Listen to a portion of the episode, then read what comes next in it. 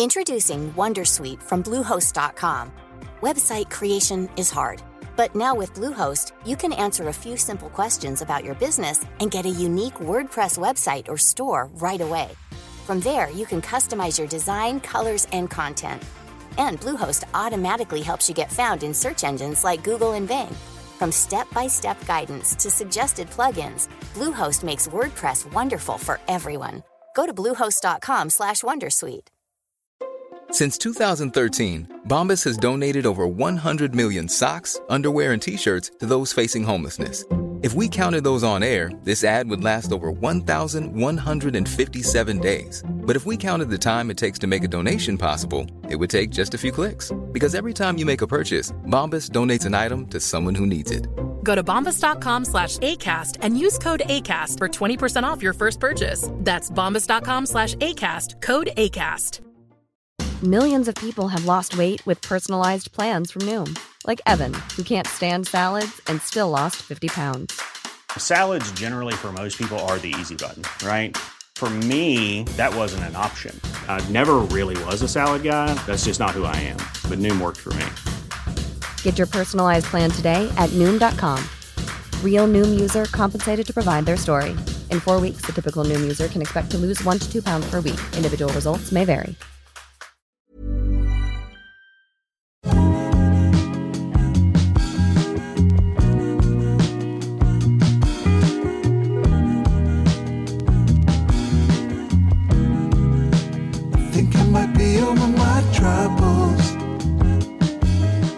Det är ett nytt avsnitt av Gentlemanualen. Ja, men det är det faktiskt. Ja, det är det. Man kommer inte undan. Ja, nej, man gör inte det. Och jag kan säga att det är med stor fröjd man tittar över bordet och ser Per Nilsson i en extremt smakfull eh, mörkblå polotröja idag. Men tack, eh, säger jag då. Och Ernst Hemingway möter Kapten Haddock, möter Ja. Paul Newman. Ja, det var ju säga. väldigt en triad av komplimanger i eh, personliga referenser får man väl säga då. Ja, men det är det värd. Men eh, ja, tack. Det här är ju en, eh, ett varumärke som mer är inriktat på skjortor i min värld. Det är en Stenströms Mm. Ja. Fin. Alltså lite grövre, men Ja. ändå inte grovstickad va? Det är nästan som man får övervikt på om man ska ut och flyga med den här. Ja, den är matig va? Den är matig.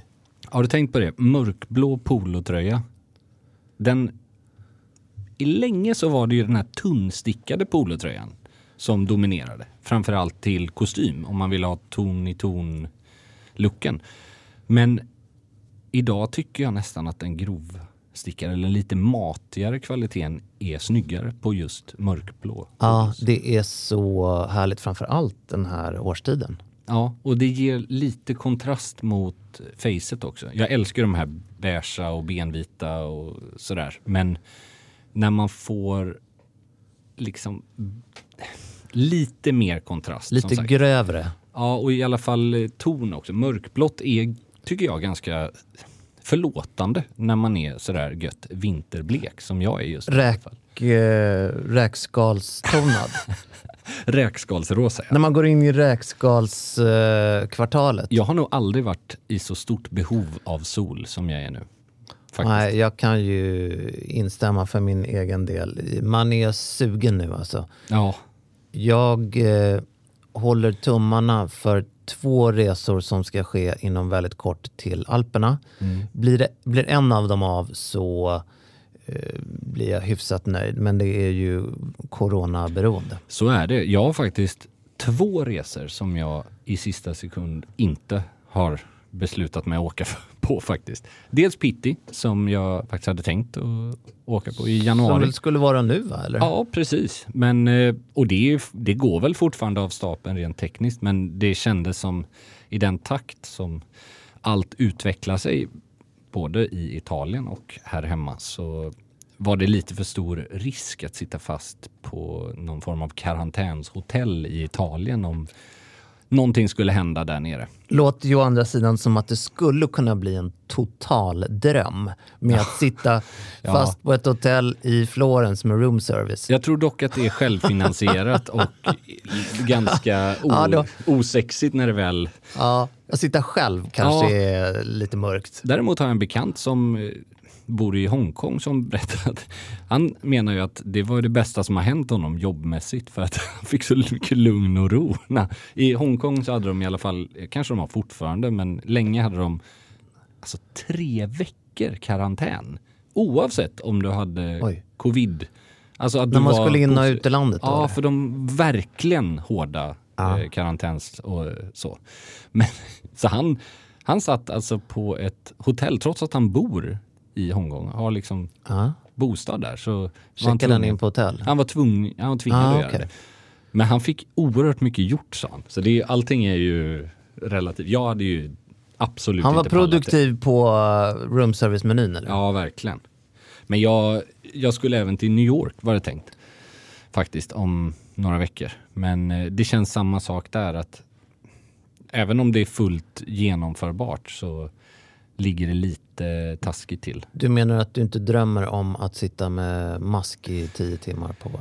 Nej, det, det var faktiskt en väldigt bidragande orsak. Men sen också, jag återkommer till det här med sol. Alltså. Det, nu är det ju framförallt att vi har massa spännande projekt som vi ska göra den här veck och per, ja, egentligen hela månaden ut och en bit in i februari kanske. Så att det låg inte perfekt Nej. rent jobbmässigt heller. Men det är också så här, om jag ska ta den där risken och med risk då mena att bli eventuellt karantänad eller behöva gå med mask, då gör jag faktiskt hellre det just nu där det är sprängsol.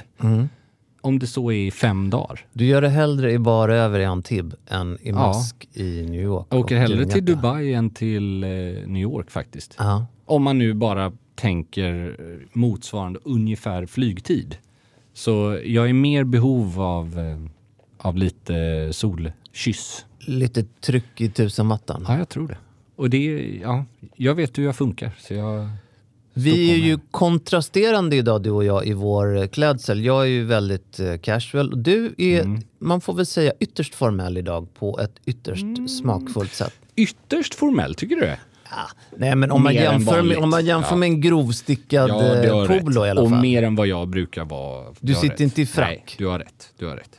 Men för jag, jag tänkte ju på det här idag när jag klädde på mig. Jag var lite pigg i morse för en gångs skull. Ja, det är väldigt fart på dig. Har du... Ja, jag vet inte vad det är. Jag tränade igår, kanske det.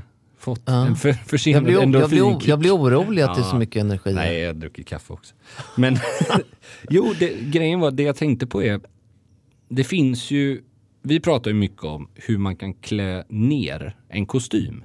För det är Ja. många av våra lyssnare som, Ja. som vill veta det. Ja. För man kanske inte har det här mest formella jobbet eller de situationerna som kräver den typen av formalitet. Men man gillar Mm. fortfarande att ha kostym på sig.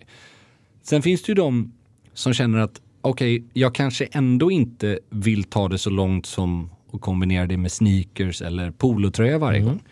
Ja, För det är ju två Väldigt vanliga rekommendationer. ja, och oftast ganska så effektiva. Ja, framförallt Så. alla former av stickade plagg blir ju Ja. väldigt så. Men jag har tänkt på det, en detalj som jag tycker gör ganska stor skillnad om man vill fortfarande ha en slips och skjorta som jag har idag. Men man vill inte känna sig som man kommer från banken eller du vet det här, eller fest och så. Det är att an, alltså, ta ner kontrasten mellan olika färger. Ah, Okej, du tänker så. F- Det finns ju två delar. Dels ytan. Ju blankare ett, eller ja, ja men blankare det är, ju formellare brukar det uppfattas. Absolut. Och sen nyansen såklart, att ju mörkare en kostym är, bortsett från svart möjligtvis. För du bär ju flanell idag, det, Ja. vilket ju inte är superformellt. Nej, det är ju på grund av ytan som är matt och det här är väl en mellan till mörkgrå flanell. Ja. Det är från Ströms Sartorial Project. Så här, min favoritflanellkostym. Supersnyggt. Tack. Men istället då för att ha en vit, kritvit skjorta som direkt hade ökat formaliteten just på grund av den här kontrasten mellan vitt och kostym. Där har du samma sak med smoking. Varför det är det mest formella har väldigt mycket med kontrasten att Just göra. det. Så har du valt en svagt ljusblå. Ja, precis. Och en slips då som är ljusblå och brun. Som går lite ton i ton med skjortan. Men som inte, helt enkelt, man tar ner kontrasterna i alla tre delar på överkroppen.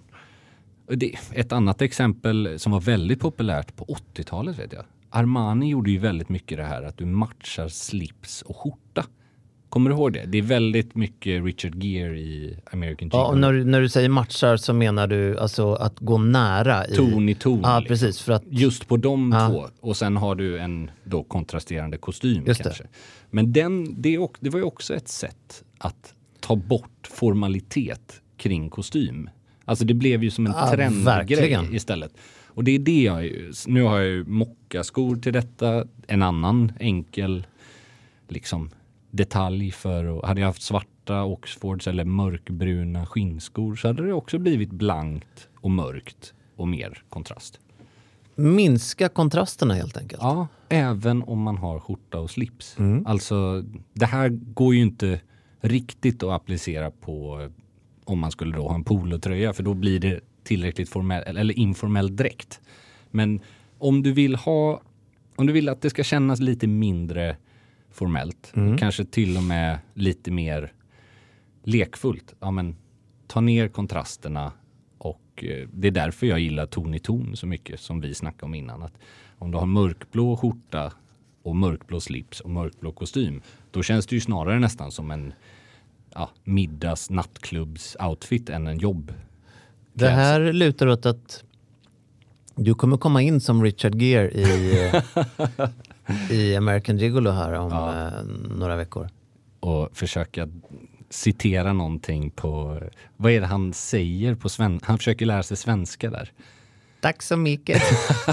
ja, det, det är lite sån Jag här... måste göra det på någon, någon riktigt skönt exotiskt språk. Som vi, vi pratar ju så mycket om hur elegant det är att kunna. Ja, för han, han, för er som inte har sett American Gigolo så pratar ju han, han försöker ju prata svenska i, Mm, i den här filmen. väldigt, eh, väldigt så träffsäker scen kan man säga. Han lever ju livet där en period. Ja, men ändå ganska mörkt. Han är Alltså ju, oerhört Han är mörkt. ju det, på vi, det vi på ren svenska brukar kalla för hora. Ja, precis. Eh, Prostituerad om inte annat. Ja, men för, för det, var, varför jag säger just så är ju för att, för att det, det kläs ju in i någon form av romantisk bubbla Oh ja, i oh den här ja. filmen. Men när man, hur man än vrider och vänder på det så eh, säljer han ju sin kropp. Man kan ju säga något som är lite intressant som kom att tänka på just precis nu. Det är han stod ju på andra sidan transaktionen i Pretty Woman. Ah, Har du- precis vad jag tänkte på. Har i, du tänkt på att den också romantiseras Ja, något verkligen. enormt? Hade den filmen, hur hade den mottagits om den... Nej, ingen av de här filmerna hade Presenterades idag. mottagits särskilt väl idag. Nej. Sen finns det väl i och för sig en, en sundhet kanske i att inte skuldbelägga offret då, om man nu väljer att se det så, som att sex, den som säljer sex inte är eh, den som gör fel, utan det är den som köper sex. Som, men där är, det är det jag menar med att Pretty Woman, det är ju presenterat som en kärlekshistoria. Och så när jag såg om den här för inte så speciellt länge sedan, för jag har alltid haft en romantisk bild, ja men den är så gullig. Och så tittar man bara, men vad fan, han köper ju faktiskt sex av Julia Roberts i början. Sen att de blir kära efter, men vadå? Han är ju supertorsk. Han är ju Verkligen. Paolo Roberto. Från, Alltså- från hora till torsk. Ja, Mitt liv som Richard Gere. ja, men om man ska På se 10-13 hans, år hans storfilmer. Ja, verkligen. verkligen. Men eh, den, du kan ju definitivt rekommendera att se eh, Mm. båda filmerna. Ja, verkligen. Ja, men det är ju bra filmer. Jag menar mer att moral... alltså det moraliska dilemmat kring Ja. hur de presenteras. Idag, ska sägas. Ja. Men en annan grej på tal om eh, prissättning. på, Ja. på försäljning. Ja, vi, eh, vi har ju pratat mycket om att saker och ting kan ha kreativ prissättning idag. Ja, och med det menar vi ju att, ja, precis det att man tar lite mellan tummen och pekfingret. Var ska vi... Mycket det som, som ju faktiskt handlar om positionering. Exakt. Vad vill man att sitt varumärke, och då menar jag alltså sitt företags varumärke, Mm. ska utstråla och sända iväg för signaler? Kan man, väl kortfattat Det är säga. väldigt bra beskrivet. Jag tror också man kan tillägga att det handlar om när en produkt prissätts efter marknadens efterfrågan snarare än produktens kostnad. Det finns ingen kalkylprissättning. Alltså, Nej, och inom lyx som ju vi eh, faktiskt är verksamma inom att Mm. eh, samtala om, så, så är ju det här väldigt, väldigt vanligt. Det är ju, Ja, ja, absolut. Det, det är väl, om man får eh, hårdra det så är det väl bara människor som kanske är mindre begåvade som sätter samma pris som är tillverkningskostnad och framtagningskostnad. Alltså, Men har du tänkt på hur det har ändrat sig ändå? Om du tittar historiskt sett på lyxvarumärken, oavsett om det var Louis Vuitton, Hermès, Patek Philippe. Alla de här klassiska varumärkena som har gått och blivit någonting mer, alltså en hel värld, en hel image. De började ju fortfarande med produkt. Och även om de var dyra så var de ju dyra på grund av att det var en kostnadsintensiv produkt att ta fram. Alltså Hermès sadlar, det var det finaste lädret, det var det finaste hantverket. Men resoner- det här är ju en intressant så är det ju inte frågeställning. längre. Det det men, men vad tänkte man under den tiden som du nu återger? Tänkte man inte samma sak som vi gör nu? Bara att hur kan det här, hur kan den här sadeln, Nej, men- hur, hur kan den vara så dyr? Den kostar ju inte så här mycket att ta fram. Nej, men jag tror att skillnaden är att de kostade så mycket. Alltså det, det är bara att ta Savile Row och allting. Att det har ju under väldigt, väldigt lång period så kostade ju vissa saker väldigt mycket. Och särskilt det som var det finaste eller det mest tidskrävande och det finaste hantverket i form av både material och hantverk. Problemet är att idag har ju de här företagen som var kanske experter, det finaste skjortvarumärket, det finaste kostymvarumärket, väskmärket, liknande. De har ju, eh, alltså, faktiskt till och med inom alkohol, de har ju idag möjligheten att inte längre prissätta sig efter vad det kostar att producera och sen självklart ha en marginal. Utan de kan ju sätta ett pris som är helt baserat på vad folk är man villiga man att bättrar betala. på marginalen helt enkelt. Ja, jag menar om vi tar eh, Doma Romani Conti till exempel. Alltså DRC eh, får man väl säga är världens dyraste vin. Om man inte, det finns säkert någon idiot eh, rysk eh, så här, flaska i liksom diamant, som, men det räknar inte jag in. Men per droppe så skulle man väl ändå säga att prestigevinet från DRC, alltså Romani Conti. Jag tror att om du har den enorma privilegiet att ens få köpa ett sånt här som privatperson så ligger det på 45 000 spänn flaskan ungefär. Och säljs likt många klockor för det dubbla eller det tredubbla på auktion. Problemet är att det kostar ju inte 45 000 per flaska och det kostar ju inte i närheten av det. Men marknaden är ju villig, alltså de, de har ju ökat Det finns enormt fler mycket. invånare, det finns fler invånare med pengar. Ja, och de har inte Möjligheten en större... att betala är eh, större än vad den var för och deras lilla plätt som, som är liksom legendarisk, den är vad den är. Den blir inte större. Och självklart så, jag är den första att tycka, är marknaden villig att betala? Absolut, de är bäst i Bourgogne. Vi, vi har ju två intressanta exempel från den Ja. senaste veckan Ja, som eh, på just det här temat som Mm. vi väl kan kalla både för kreativ prissättning som du var inne på ja, och eh, positionering. absolut. Eh, delvis eh, två ut, eller ord och eh, beskrivningar som passar in på det här ämnet. Och Mm.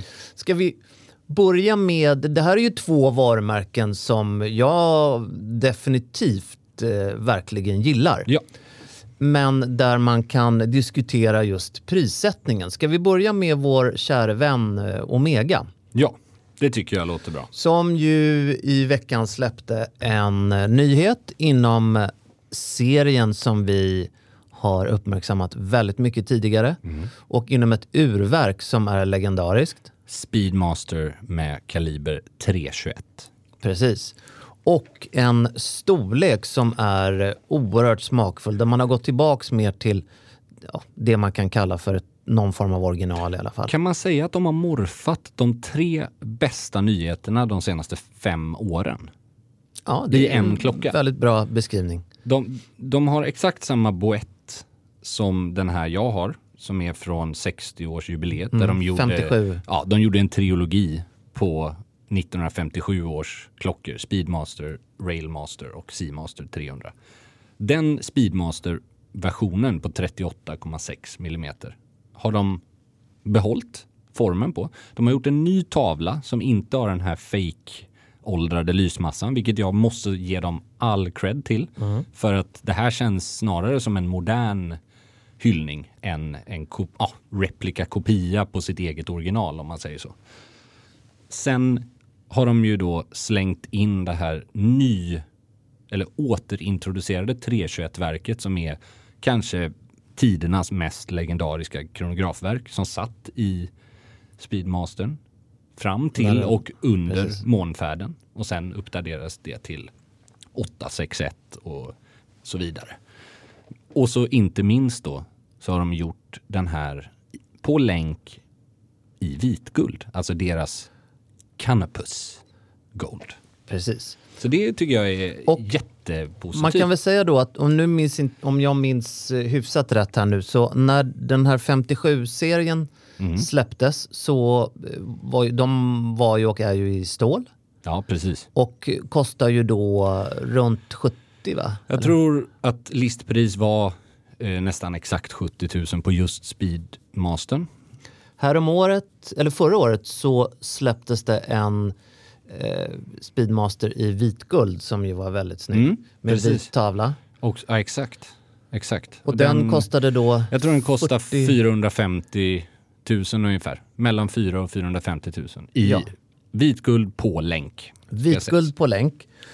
Och nu så Mm. släpper man då den här eh, nya. Mm. För att då binda ihop den här prissäcken som Ja. vi började att tala om så är det vi kan eh, tillägga som en liten bakgrund är att Omega har ju genomgått en väldigt, väldigt smakfull och lyckad ompositioneringsresa. Som är i väldigt stor utsträckning kopplad till produktens kvalitet också ska sägas. Absolut. För de har blivit bättre och bättre Absolut. i allt från prestanda Absolut. till... Men man har höjt priserna. Så är det. Och eh, det vi, om vi nu ska komma fram till vad den här nya klockan kostar så ligger den alltså, om jag minns rätt nu, 867 000.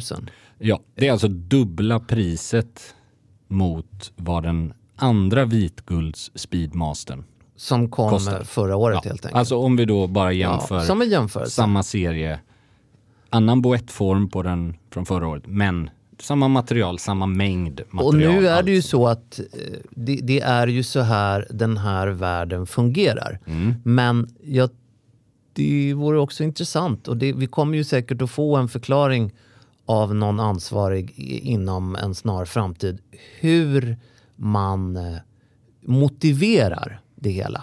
Det som också är intressant i det här är ju att den här, det här 321-verket som de återlanserade för något år sedan eller två.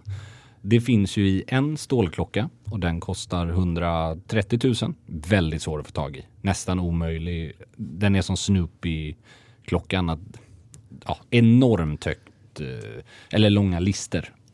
Väntlister. Men sen har du den även i en platina-version. Där platina-klocka på band. Som ligger runt 500, lite över kanske.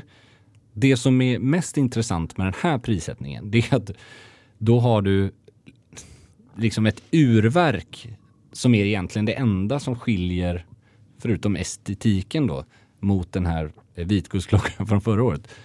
Men urverket kan liksom inte motivera 300 000 eller 400 000 i värdeskillnad eftersom Förstår jag, jag, Ja. jag, Nej, men- Den är svår. Givetvis så är det ju så att de här, för det är ju även en begränsad upplaga också ska ju tilläggas. Nej, det, det värsta är att det är inte det.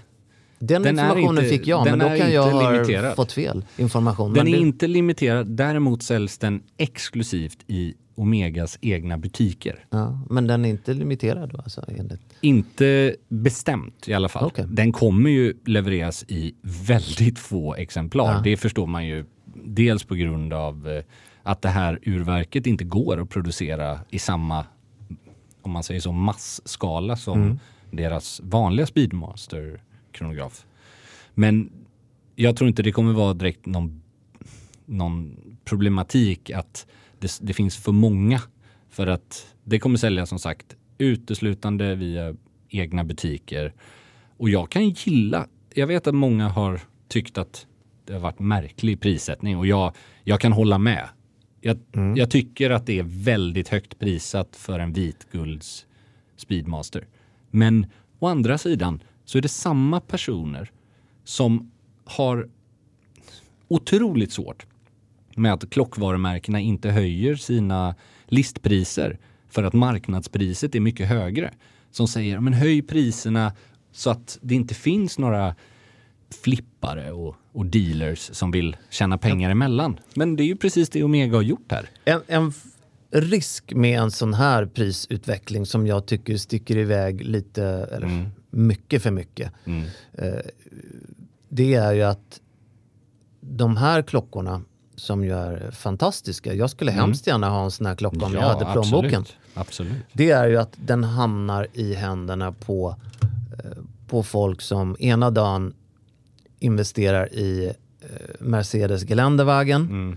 och som, som, eh, som spekulerar i, för att de har eh, möjlig, den ekonomiska möjligheten, men, men är, har noll entusiasm Jag i tror, själva... dock, jag tror dock tvärtom. För att den kategorin som du beskriver, den associerar jag med folk som panikartat vill få tag på de här heta klockorna till listpris som är värda två, tre gånger det priset när de väl kommer ut på andrahandsmarknaden. Däremot det här, det här, där kanske du inte har en, ja, vi vet ju inte riktigt vad den här klockan kommer ha för andrahandsvärde, men jag har svårt att tro att den kommer ligga på liksom två miljoner kronor i andrahandsvärde, utan den kommer snarare kanske ligga kvar eller ha till och med lägre pris. Sen är det väl också så, det, så fungerar ju den här världen. Det, ma- man släpper en sån här klocka av olika anledningar. Ja. Och det är ju, en av de största är ju att skapa en snackis, är jag helt övertygad om. Ja, att du och jag ska sitta Absolut. här och ge eh, varumärket uppmärksamhet, vilket Mm. de förtjänar. Men det, det är en intressant... En eh, annan aspekt är ju att väldigt mycket i den övriga Speedmaster-linjen blir ju väldigt prisvärt helt plötsligt. Förstår du? Ja, Alltså- absolut. Och det är ju säkert också en baktanke bakom Ja, att... alltså den är, den är ju väldigt högt prissatt. Hade den varit i platina på länk, då hade jag tyckt att så här, det hade varit fullt, fullt rimligt att den Mm. kostade 850 plus eller nästan 900. Med svaret “because we can” Mm. Så tycker jag att då är allting förlåtet. Liksom. Men, Ja, och säljs den, alltså säljer de slut på den, då har ju företaget gjort rätt beslut. Richard Mill var ju inne på en liknande väg. Alltså de valde ju egentligen bara köra allting i egen butik och sen prissätta klockorna väldigt högt och det har ju, det har ju bevisligen marknaden svarat ganska väl på för de är fortfarande dubbla eller ibland sjudubbla listpriset på. Så att man ska inte, nu är det mindre produktion och så, men ändå. Det, finns ju en radda av såna här exempel. En, eh, ett annat som både du och jag Mm. fastnade vid den senaste veckan, det är ju någonting som är vardagsmat hos det här varumärket som vi kommer till nu, nu Mm. men det är ju Cucinelli. Ja. Alltså Fan Brunello vilket skräp det är tycker jag. Cucinelli som italienskt ultralyx men som eh, har en positionering rent estetiskt som jag upplever som att de vill vara ganska nedtonade. Jag tycker rent inspirationsmässigt så är det ungefär som Gap i USA. Ja, det är en väldigt intressant och bra jämförelse Gap om du sett, lägger på fyra nollor. Ja. Jag är så jäkla trött på det företaget. Jag, jag tycker inte de har gjort någonting spännande sen Cucinelli själv var med på kampanjplåtningarna. De har ju sett identiska ut i Och det behöver inte i och för sig vara något negativt, men om man nu ska spela kortet att man är en sån tongivande spelare i, i den här delen av branschen, vilket de absolut har varit, som har influerat Mm. jättemycket företag. Alltså det är så fruktansvärt tråkigt. Say hello to a new era of mental health care.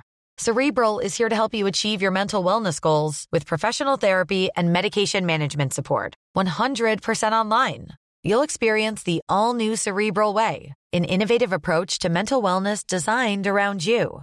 You'll get a personalized treatment plan from a therapist, prescriber, or both in a safe and judgment free space. Your Cerebral therapist or prescriber will outline a customized plan with clear milestones along the way so you can get to feeling your best. With Cerebral, you're not alone in your mental health journey. We're here to empower you to live a fulfilling life. So take that first step towards a brighter future and sign up today at cerebral.com slash podcast and use code ACAST to get 15% off your first month. Offer only valid on monthly plans. Other exclusions may apply. Offer ends July 31st, 2024. See site for details. Introducing Wondersuite from Bluehost.com. Website creation is hard, but now with Bluehost, you can answer a few simple questions about your business and get a unique WordPress website or store right away. From there, you can customize your design, colors, and content. And Bluehost automatically helps you get found in search engines like Google and Bing. From step-by-step guidance to suggested plugins, Bluehost makes WordPress wonderful for everyone. Go to bluehost.com/wondersuite. Hey Dave. Yeah, Randy. Since we founded Bombus, we've always said our socks, underwear, and t-shirts are super soft. Any new ideas? Maybe sublimely soft. Or disgustingly cozy? Wait, what? I got it. Bombus. Absurdly comfortable essentials for yourself And for those facing homelessness. because one purchased equals one donated. Wow, did we just write an ad? Yes. Bombas. Big comfort for everyone. Go to bombas.com slash ACAST and use code ACAST for 20% off your first purchase. Hey everyone, I've been on the go recently Phoenix, Kansas City, Chicago. If you're like me and have a home but aren't always at home, you have an Airbnb. Hosting your home or a spare room is a very practical side hustle. If you live in a big game town, you can Airbnb your place for fans to stay in. Your home might be worth more than you think. Find out how much at airbnb.com/slash host.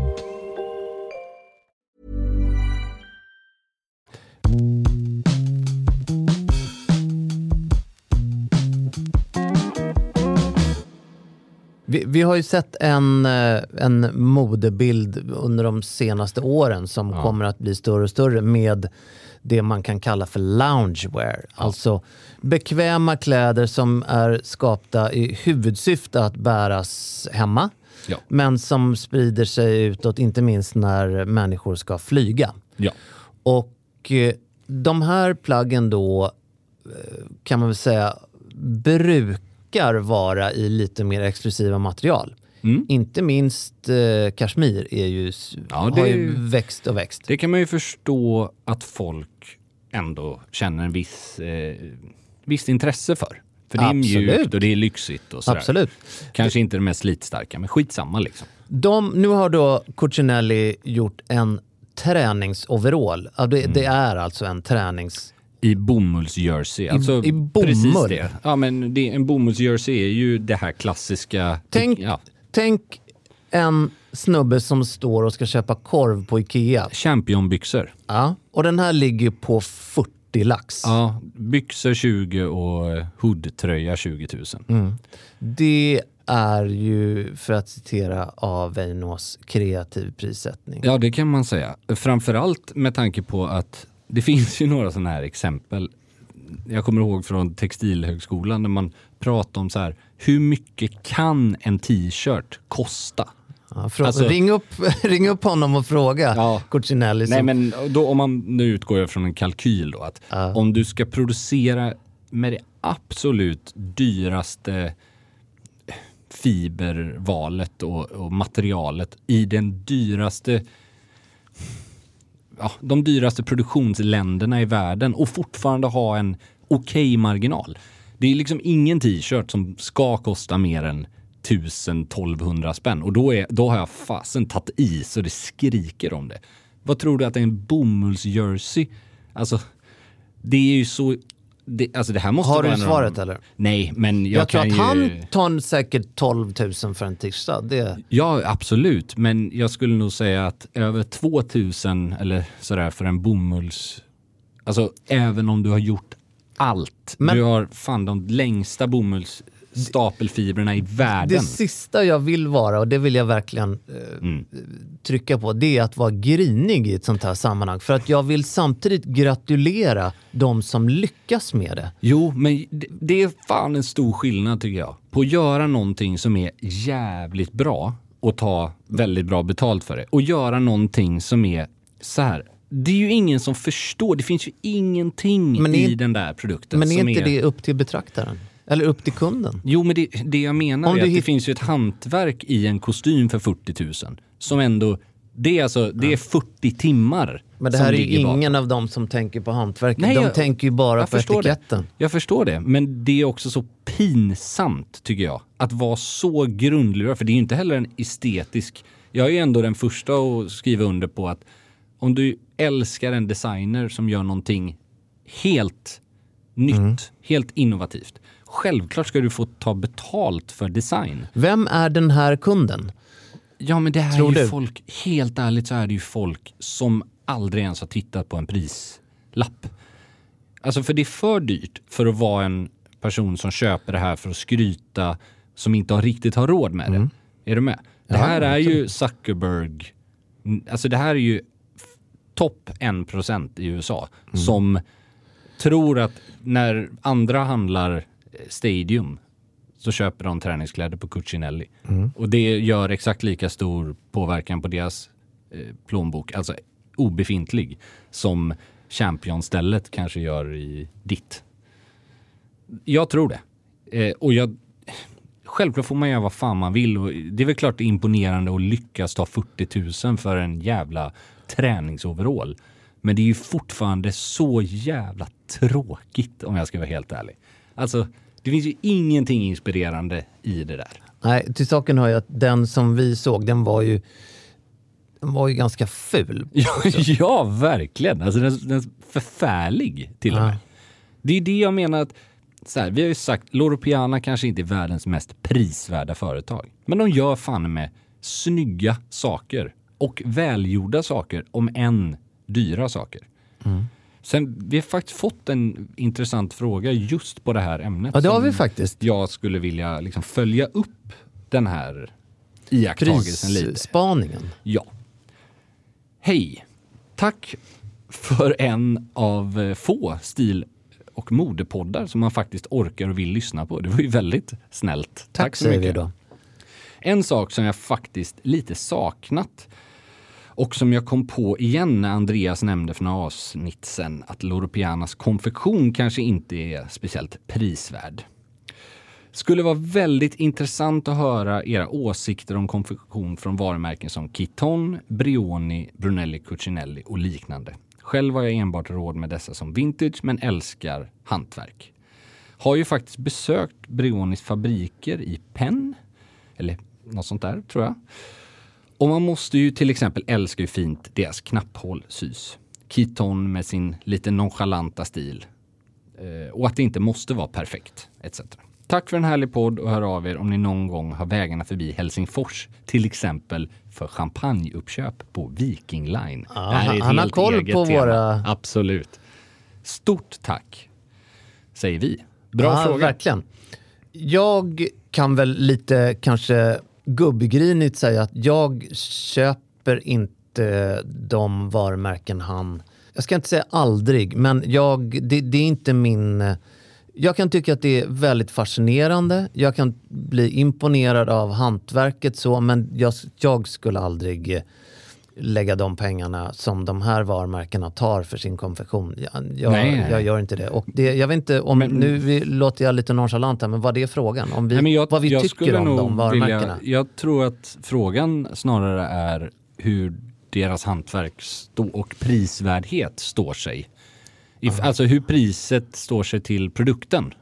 Då, då tror jag nu att han har fått svar på Cucinelli. Ja, och där kan jag bara understryka att det finns nästan, jag tror inte det finns en produkt i Cucinellis utbud som inte är... Ja, för nu är det konfektion han undrar Ja. över. Och det, Kavajer och kostymer har de Ja. aldrig varit bra på. Om Nej. man ska vara helt ärlig. Alltså hantverksmässigt så är det ganska, det är ganska risigt faktiskt. Det jag har testat i alla fall. Och hur de här övriga varumärkena, jag vet ju bara att eh, Kiton och Brioni stod Mm. sig väldigt bra eh, förut. Mitt råd är ju fortsätt köp vintage. För det bästa de två har gjort gjordes, tycker jag, eh, 90-talet, tidigt 2000-tal och tidigare. Sen handlar det väl om vilket snitt man gillar och sådär. Men jag kan säga, hittar du lite äldre eh, kavajer från bägge de här två på Ebay så kan du ju få vad som ja, eh, skulle vara liksom mellan 5 och 6 tusen kronor för en kavaj som idag kostar 40-50. Väldigt fint hantverk. Eh, sen, eh, sen vet jag, alltså bägge de varumärkena har ju gått samma väg och försökt bygga image och varumärke snarare än att lyfta fram sitt hantverk. Så jag kan faktiskt inte uttala mig om, jag vet att Kiton hade ju, eller Kiton hade ju en, en serie kavajer som var i vikunja och silkesblandning för några år sedan. Eh, jag vet, jag var på Pitti och kollade. Det, det var ju färgglada, så här gul kavaj liksom. Ja, du, du hör ju. det, det låter som en diktators-kombo Ja, det ungefär. värsta var att jag tror att det var målgruppen också faktiskt. Nej men alltså helt seriöst, det är vikunja, silke och Ja, gult. superlätt, Det låter ja. som att det skulle Ja, men kunna... det var så här gult, rött och det var äh, verkligen så här. De har ju otroligt mycket kapital. Mm. Alltså de har ju lyckats under lång tid. De har byggt jättefin eh, varumärkesresa liksom. Men så frågade jag lite försiktigt så här, vad priset var på de här. Och då sa han, ja det är en eh, kvarts miljard. Nej, men alltså en kvarts miljon. Han skojar lite. Kvarts miljon... 250 000 kronor för en kavaj. 250 000 kronor, ja. Det är ändå rätt offensiv prissättning för en eh, konfektionskavaj. Ja, det, det är... Och det här var några år sedan så att eh, det räcker nog inte idag. Där har du väl, och visst de är handsydda fortfarande vad jag vet, i alla fall den linjen och historiskt sett har de gjort otroligt fina produkter. Men det finns liksom inte längre en koppling mellan produkt och prissättning, tycker jag. Köp på Ebay. Och köp hellre till exempel då Cesar Attolini som också är svindyrt men som jag skulle säga att 99% av eh, den klassiska herrmodebranschen är ganska eniga kring är det bästa konfektionsvarumärket i världen på just kavaj och kostym, hantverksmässigt. Så det är väl eh, svaret på den Det är, frågan. vår, eh, det är våra tankar kring det. Ja. Vi har en fråga på ett annat ämne här. Om vi lämnar de här Mm. Ja. kreativa prissättningarna och de här, det man väl får kalla för sinnessjuka kostnaderna. Ja, verkligen. Hej, tack för en bra podd. Nu till min fråga. Skjorta under rundhalsad stickad tröja, fortfarande relevant eller förpassad till arkivet? Mm. Jag vet att jag är, all, jag är ytterst sällan bekväm med det. Och det. Jag vet inte vad det har att göra med, men jag känner mig lite för det är ju slitet uttryck, men lite för så här Excel... Konsultig. Ja, Excel-konsultig i det. Jag förstår Sen kan det. andra se, det kan vara jättesnyggt om det är rätt val. Alltså det, det, det blir lite för pro... Alltså det blir lite så här, nej. Jag tycker att det finns en gyllene... Alltså den är, den är alltså trådsmal, den här balansen, som man dansar på. Och det är mellan italiensk industrialist och Excel-gubbe. Den är så otroligt fin och allt handlar om hur sitter den rundhalsade tröjan? Är det en sån här nopprig bomullshistoria som är för lång? Eller är det liksom någon lite kortare modell som sitter snyggt utan på ett par högre byxor? Har du skjortkragarna innanför eller utanför? Har du kavaj över? Ja, jag tror också att Mycket saker som att spelar det gärna får vara ett par grå flanellbyxor till Absolut. snarare än jeans. För Mycket att hellre. Blir det jeans så blir det mer in i den här eh, tantfällan på något sätt. Ja, och, men för att svara på hans fråga där så skulle jag vilja säga att den är ju mer, den looken är ju mer relevant än vad den har varit på länge. Om man tittar den här Ivy-trenden och vintage-hypen som ändå smugit sig in lite i, i herrmodet igen. Ska man inte gå för mycket efter trender och så, men man kan ändå se strömningar åt det hållet. Till exempel Rubato gör otroligt fina både lookbooks och produkter där man ofta har just rundhalsad eller V-ringad tröja ihop med skjorta. Det ska sägas dock att det är jäkligt viktigt att man får in de andra delarna i den här outfiten. Att man kan inte bara stirra sig blind Mm. Nej. på just dem. Nej. Utan det är som du Byxorna, säger, skorna. byxorna, skorna. Kanske om man har en kavaj över så tycker jag att då kan man få in lite mer av den här industrialistvibben. Den här lite nästan konsthandlar-looken istället för eh, Excel. Eh, Den ska anammas med varsamhet. Och under inga omständigheter, det, det jag verkligen vill förpassa till arkivet, det är ju de här V-ringade tröjorna som är väldigt eh, kort skärning, som Mm. inte går ner någonting. Som har en låg, eller som en hög V-ringning. Så man knappt ser någonting. Mm. Lilla V. har- Lilla V.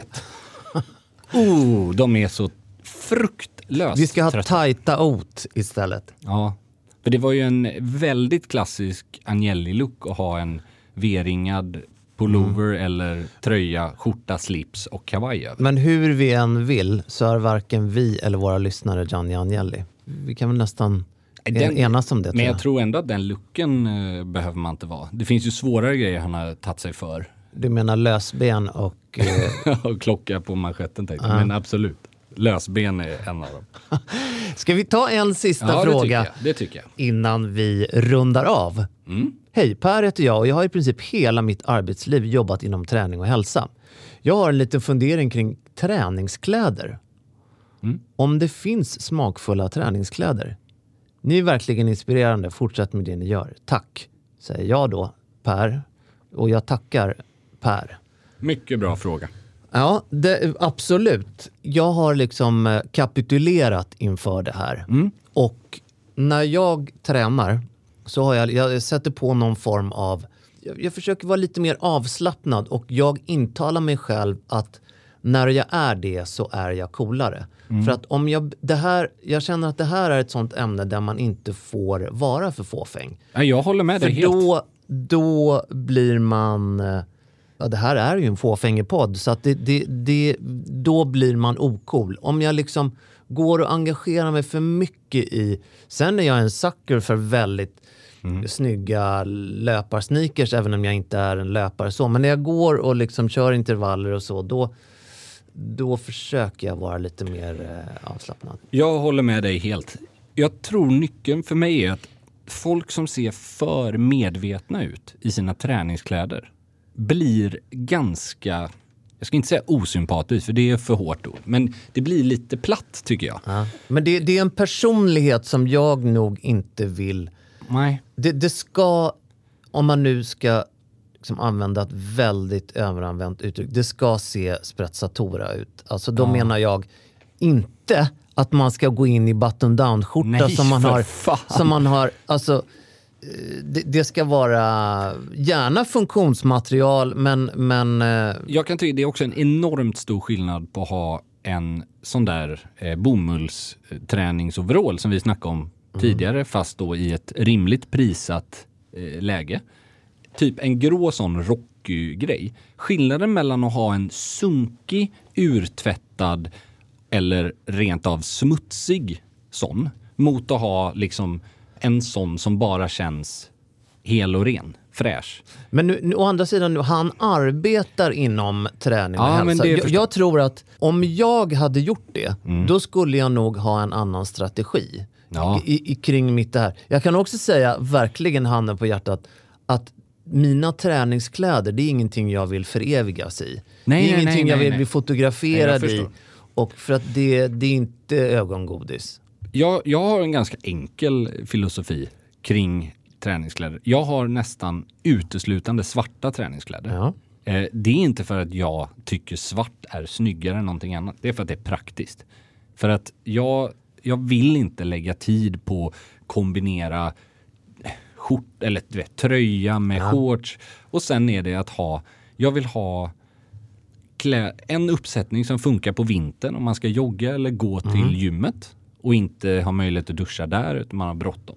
Då vill inte jag, jag vill ha liksom ett långt ställ med byxor och tröja eller, eller jacka och shorts och t-shirt. Sen handlar det bara om att hitta ett material som inte man får blödande bröstvårtor i. Alltså hellre Nej, då det, det brukar vi säga tekniskt material framför bomull, tycker jag. Alltså, och sen spelar det ju väldigt stor roll vad man ska göra för någonting. Ja. Ska du vara på gymmet, så här, ja men köp någonting som har en schysst passform som du gillar. Som inte kostar vansinnigt mycket med tanke på att det här ska tåla tvätt hela tiden. Alltså, och det är som du, det här är liksom inte en, en modevisning heller Nej. utan och sen, helt ärligt, ska jag spela tennis? Det tror fasen att jag hade kunnat tänka mig att lägga lite mer energi. För att jag tycker det är en vackrare sport än att gå till gymmet om man ska vara... Eller thaiboxning så här. Jag bryr mig inte. Jag vill, det värsta jag vet är folk som, som har tränat en sport i fem minuter och ska komma in med liksom thaiboxningsshorts. Så här, det kan du ju köpa om du har bestämt det här är min sport.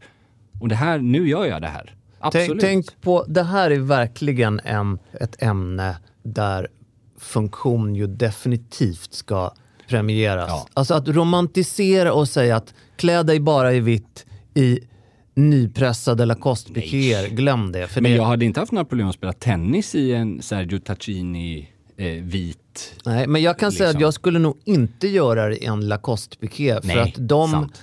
ärmarna, mig Nej, helt eh, rätt. erfarenhetsmässigt, de eh, är, får man hela tiden dra ner. Men då har man ju tagit fåfängan för långt. Förstår du? Men det är Ja, den där absolut. balansen att vissa situationer kanske lämnar utrymme för en mer sofistikerad träningsoutfit. Det enda jag säger som man under inga omständigheter ska göra på ett allmänt gym i alla fall. Det är såna här djupt, djupt skurna brottarlinnen som bara bodybuilders har. Det ser bara lökigt ut. Du, du menar en eh, sån här Golds Gym? Ja men exakt. Som går liksom ner halv, alltså en bra bit under pattarna och eh, Mm. Det- det- jättedjupa i ärmarna. Det avråder du ifrån. Ja, men det ser, alltså antingen så ser det ut som en... Men Gorilla Pants då? Nej men jag menar det är bara saker man på riktigt ser på allmänna gym. Då är det så här, okej antingen så ser det ut som du försöker alldeles för mycket.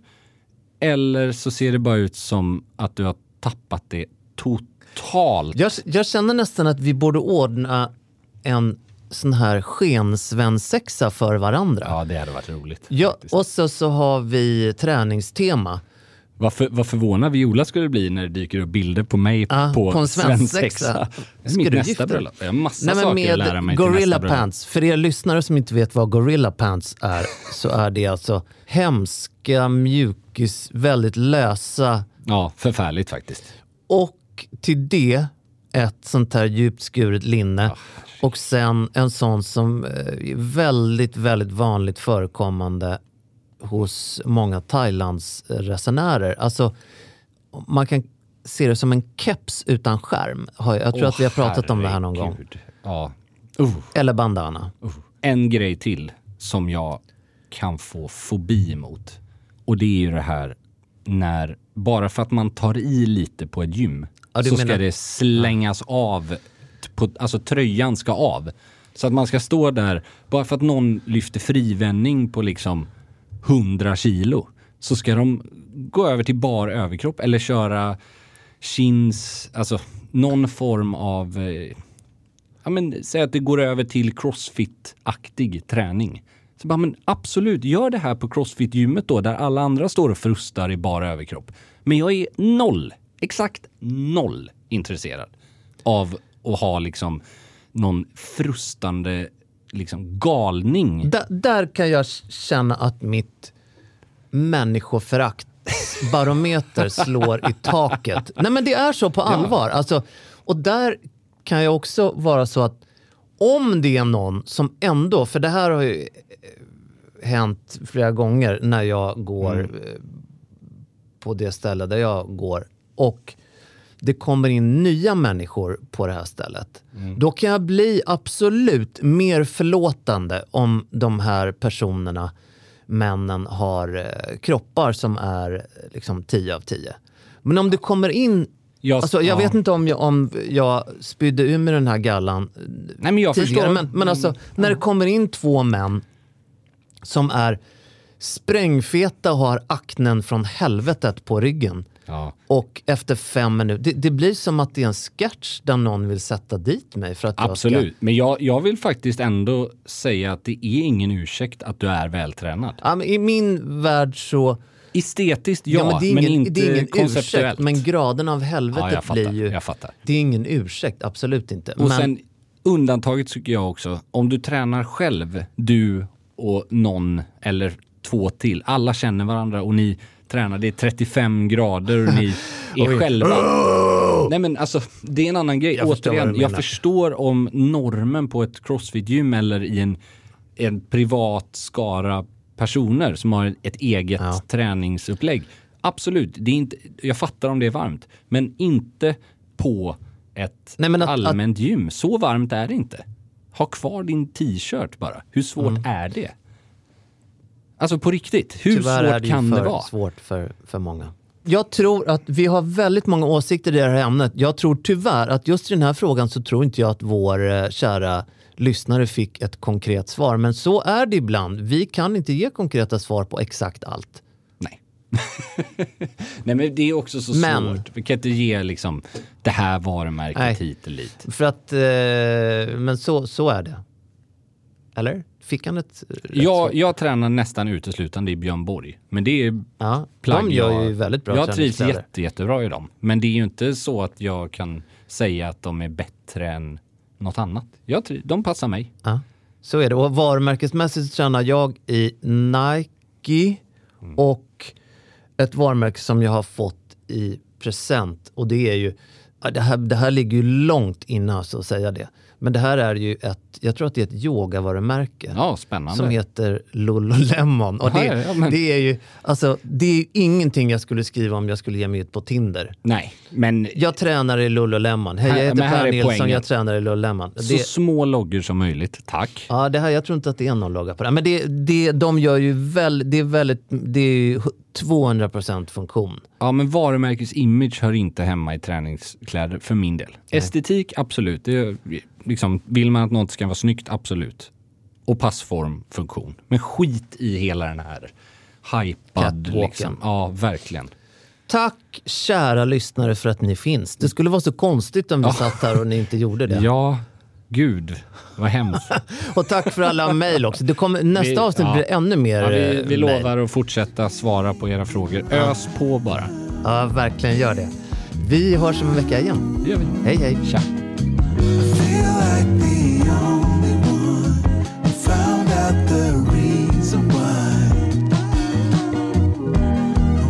feel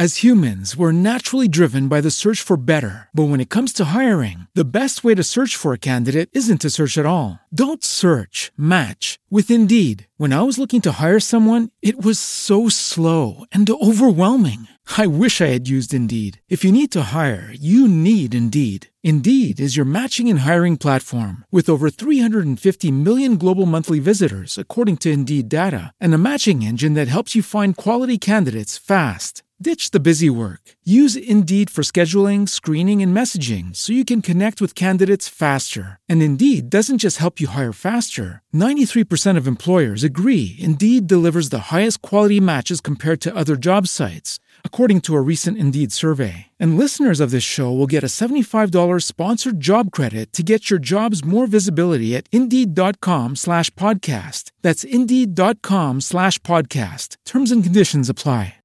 When you drive a vehicle so reliable it's backed by a 10 year, 100,000 mile limited warranty, you stop thinking about what you can't do and start doing what you never thought possible. Visit your local Kia dealer today to see what you're capable of in a vehicle that inspires confidence around every corner.